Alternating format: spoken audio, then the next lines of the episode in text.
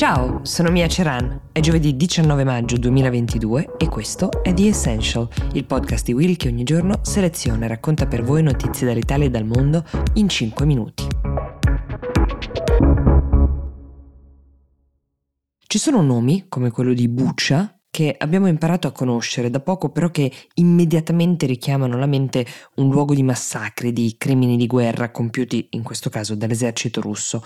Il processo che certifica che si tratti di crimini di guerra e che porta ad eventuali condanne dei colpevoli è molto spesso lungo e lento e non sempre riesce ad assicurare la raccolta di prove che sono fondamentali per poter processare i colpevoli, ma questa volta le cose, per una volta, potrebbero andare diversamente.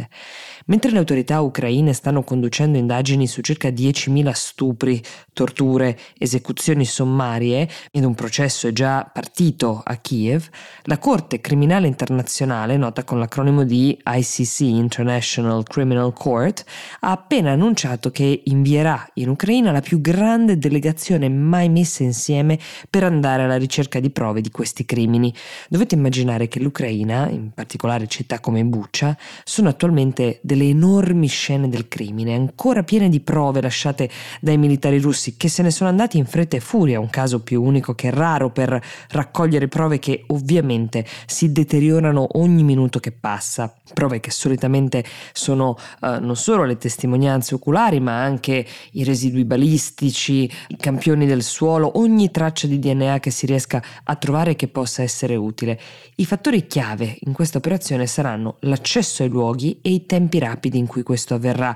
Entrambe queste condizioni sono assolutamente eccezionali, come vi dicevo, non accade quasi mai che il luogo di un potenziale massacro venga liberato dagli occupanti così in fretta e che coloro che si occupano delle indagini per conto della Corte Criminale Internazionale possano accedervi così presto, quindi c'è molta speranza sul fatto che si potranno raccogliere prove utili e in grande quantità.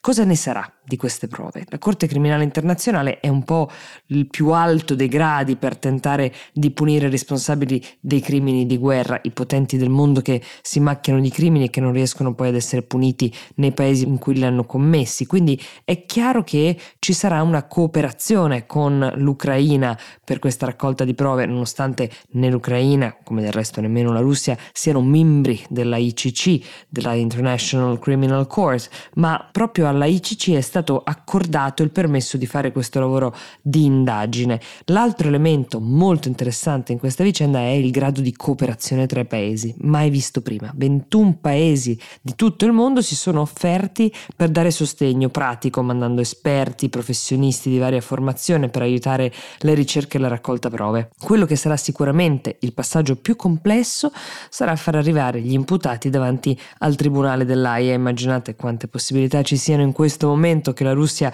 sia disposta a mettere alla sbarra i propri uomini, i propri ufficiali. Quel che però dà speranza è il fatto che storicamente ci si è riusciti, e come. Il momento chiave è sempre il cambio dei regimi, quei passaggi sensibili che vedono la caduta di alcuni leader e l'arrivo di nuovi governi. Ecco, in questi momenti che i criminali conclamati smettono di essere protetti, spesso dagli stessi militari che magari un tempo li proteggevano, e una volta cambiato il referente sono i primi a consegnarli alle autorità internazionali, tradendoli. Questi sono i momenti in cui si spera per cercare di arrivare a un principio di giustizia. A questo proposito affrontiamo un tema che ci hanno sottoposto anche diversi ascoltatori, quello che riguarda le condizioni fisiche di salute di Vladimir Putin.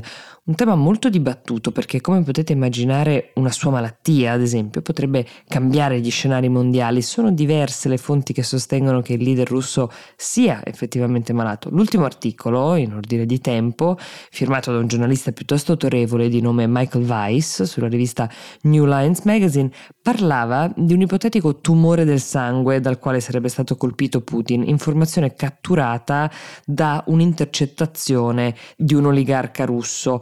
Ma se già questa, sembra più un indizio che una prova, la maggior parte delle notizie che parlano di questo tema non sono avvalorate da prove, infatti sono spesso propagate solo da una certa stampa di orientamento più scandalistico, che nella migliore delle ipotesi ha raccolto delle informazioni da ex spie, ex agenti del KGB, un tempo magari vicini vicini al leader, ma che, date le precauzioni che Putin usa, è difficile che abbiano delle prove di quel che raccontano. Il tema dell'ossessione per la segretezza sul proprio stato di salute non è proprio soltanto di eccentrici dittatori. Ad esempio, il leader nordcoreano Kim Jong-un viaggia con un suo VC personale in modo da non lasciare da nessuna parte tracce del suo materiale biologico. Ma ricorderete come anche Macron stesso, quando andò a parlare con Putin a Mosca, si rifiutò di fare un tampone molecolare in loco, proponendo invece di farlo in Francia, e il motivo è sempre lo stesso: le informazioni sulla salute, pezzi di DNA di un leader, sono a tutti gli effetti armi o strumenti che mai si vorrebbe consegnare ai propri nemici. Vi ricordo che è uscito un nuovo episodio di Grano. Massimiliano Dona, presidente dell'Unione Nazionale Consumatori, ci spiega come fare una spesa intelligente, che significa sapere come evitare, ad esempio, i tranelli dentro i supermercati, quelli che ci portano ad acquistare prodotti che in realtà non volevamo comprare, ma anche fare una spesa sostenibile, comprando quel che ci serve, evitando quindi lo spreco e, perché no, magari risparmiando. Il link è nella descrizione qui sotto. Io vi auguro una buona giornata e vi do appuntamento a domani.